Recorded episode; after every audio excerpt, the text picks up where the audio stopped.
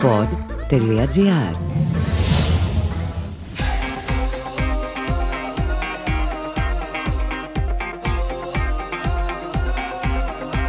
Γκολ Πόντ Ολυμπιακός με τον Νίκο Σταματέλο. Το podcast που μπαίνει στα άδυτα του κόσμου του Ολυμπιακού.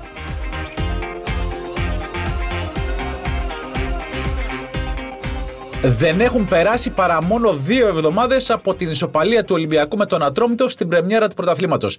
Και τις μουρμούρες που είχαν ακουστεί για το συγκεκριμένο αποτέλεσμα, αλλά και την εικόνα που είχε παρουσιάσει η ομάδα στην πρώτη μία ώρα του αγώνα. Έκτοτε, σε κάθε αγωνιστική υποχρέωση των Ερυθρόλευκων υπήρχε ένα μεγάλο πρέπει. Είτε πρόκειται για αναμέτρηση Super League, είτε για το Europa League. Και οι πυριώτε προχώρησαν μόνο με νίκες. Δεν πρέπει να το ξεχνάμε αυτό. Με όποια απόδοση κι αν είχαν. Είτε νίκες με αρκετό άγχος, σαν και αυτή στη Λαμία, αλλά και με την Adverb στο Καραϊσκάκι, είτε με λιγότερη πίεση, όπως είδαμε κόντρα στον Απόλυνα, αλλά και τον Αστέρα στην Τρίπολη. Το αποτέλεσμα δεν αλλάζει. Με μια ψύχρεμη ματιά, εύκολα μπορεί να αντιληφθεί κάποιος ότι η πορεία του Ολυμπιακού μετά την ισοπαλία με τον Ατρόμητο ήταν αυτή που μπορούμε να χαρακτηρίσουμε αναμενόμενη. Και θα εξηγήσω τι εννοώ. Δεν πρέπει να ξεχνάμε ότι μιλάμε για τον πρωταθλητή. Μιλάμε για μια ομάδα που έχει τον ίδιο προπονητή για τέταρτη συνεχόμενη χρονιά και διατήρησε σε μεγάλο βαθμό το βασικό της κορμό. Μια ομάδα που έχει δείξει ότι ξέρει να νικάει, έχει πολύ καλούς ποδοσφαιριστές στο έμψυχο δυναμικό της και είναι δεδομένο ότι με την πάροδο του χρόνου θα έβρισκε τον τρόπο για να φτάσει στο στόχο της. Να φτάσει δηλαδή στις νίκες. Και μην ξεχνάμε ότι αγώνα με τον αγώνα, όλοι οι παίχτες που αποκτήθηκαν το καλοκαίρι και παίρνουν χρόνο συμμετοχής από τον Πέδρο Μαρτίνς, είναι φυσιολογικό να αρχίσουν να συνεργάζονται καλύτερα με τους συμπαίκτες τους, να πατούν καλύτερα στον αγωνιστικό χώρο και να ανεβάζουν και την απόδοσή τους. Ξεκάθαρο παράδειγμα είναι φυσικά ο Τικίνιο. Ο Βραζιλιάνος και στους πρώτους αγώνες του πρωταθλήματος ήταν μέσα στις φάσεις, δεν κατάφερε όμως να παραβιάσει την αντιπαλιαστία και κάποιοι άρχισαν να νοσταλγούν, να αναπολούν το Χασάν. Γιατί ως γνωστόν, ο χρυσός κανόνα τι λέει; Όποιος δεν παίζει είναι σίγουρα καλύτερος από εκείνον που αγωνίζεται, όταν βέβαια δεν έρχονται τα επιθυμητά αποτελέσματα για την ομάδα. Ο Τικίνη όμως σημείωσε δύο γκολ κοντρα στον Απόλυνα και τον αισθάνθηκε η αντίπαλη άμυνα σε πάρα πάρα πάρα πολλές φάσεις. Ενώ στην Τρίπολη άνοιξε το σκορ και έβαλε τον Ολυμπιακό στη θέση του οδηγού. Ο Βραζιλιάνος φυσικά δεν είναι τυχαίος ποδοσφαιριστής. Χρόνος συμμετοχής ήθελε για να μπορέσει να ανεβάσει την απόδοσή του, να παρουσιάσει εντός αγωνιστικού χώρου το πραγματικό του πρόσωπο. Και βλέπουμε πλέον τι μπορεί να προσφέρει. Και τι λέει η ποδοσφαιρική λογική, Ότι η συνέχεια θα είναι ακόμη καλύτερη και για τον Τικίνιο και για τον Ολυμπιακό. Εκτός όμως από τον ε, Τικίνιο, νομίζω ότι θα πρέπει να σταθούμε και σε ένα ποδοσφαιριστή, ο οποίος δεν είναι καλοκαιρινή μεταγραφή, απουσίας όμως για σχεδόν ένα μήνα και ουσιαστικά ψάχνει και αυτός να βρει συνεργασίες με τους νέους συμπαίκτες του. Ο Γιώργος Μασούρας όμως γνωρίζει πολύ καλά τι σημαίνει Ολυμπιακός και ποιες είναι οι απαιτήσεις της ομάδας και φυσικά είναι απόλυτα λογικό να χρειάζεται πολύ λιγότερο χρόνο για να προσαρμοστεί, κάτι που βλέπουμε άλλωστε. Πότε έπαιξε; Κόντρα στον Απόλωνα. Και τι είδαμε, στο πρώτο λεπτό σέντρα πάρε βάλε στον Τικίνιο και γκολ πριν συμπληρωθεί το πρώτο δεκάλεπτο σε μια φάση που είχε την υπογραφή του με τον τρόπο που την παρακολούθησε και ολοκλήρωσε την προσπάθεια του Ακιμπού Καμαρά. Στην Τρίπολη ο Μασούρας είχε κεφαλιά ασύ στον Τικίνιο στο 7ο λεπτό, τη στιγμή μάλιστα που τον σπρώχνει ο αντίπαλός του και γενικότερα είχε μια παρουσία με την οποία υπενθύμησε σε όλους ότι στην παρούσα φάση ο Ολυμπιακός δεν διαθέτει καλύτερο εξτρέμμα από τον Μασούρα.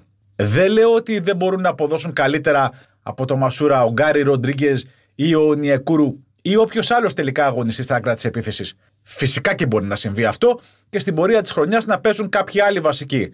Αλλά στην παρούσα φάση, ο Μασούρας είναι ο καλύτερος εξτρέμ των Ερυθρόλευκων, ο οποίος βέβαια μπορεί να αγωνιστεί και σε άλλες θέσεις, κάτι που είδαμε στην Τρίπολη κόντρα στον Αστέρα. Βέβαια, θα πρέπει να σταθούμε στο γεγονός ότι στην πρωτεύουσα της Αρκαδίας ο Νιεκούρου έκανε το καλύτερο μάτς με την ερυθρόλευκη φανέλα από τακτικής πλευράς, μόνο από τακτικής πλευράς, και είναι φυσικό ο προπονητής του Ολυμπιακού να περιμένει περισσότερα από το συγκεκριμένο ποδοσφαιριστή.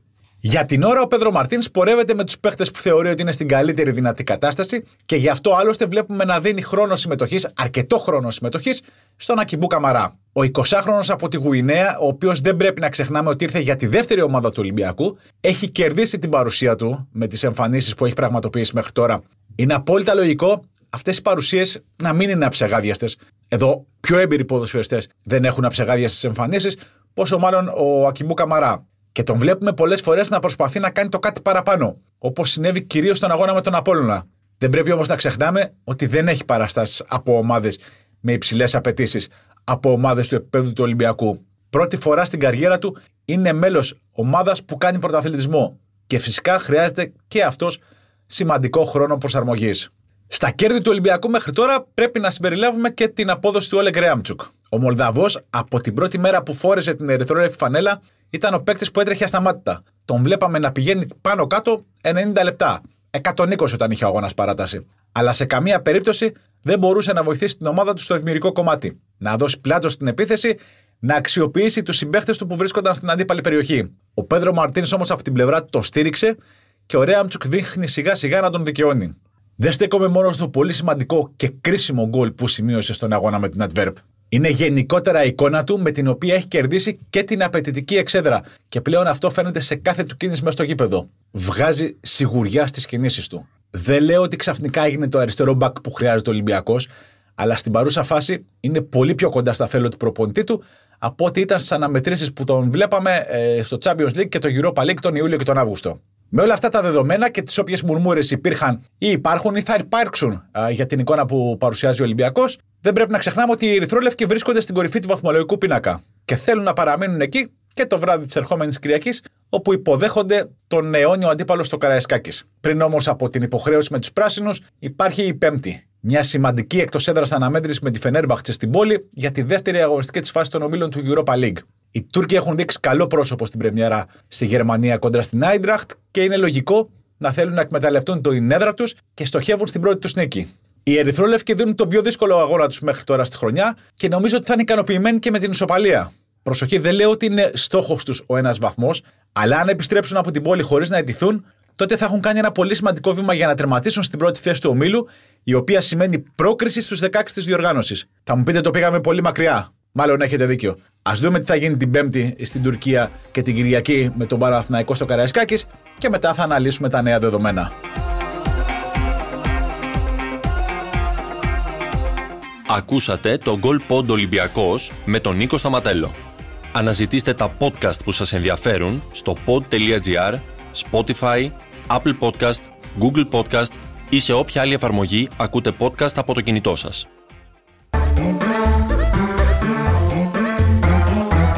Pod.gr. Το καλό να ακούγεται.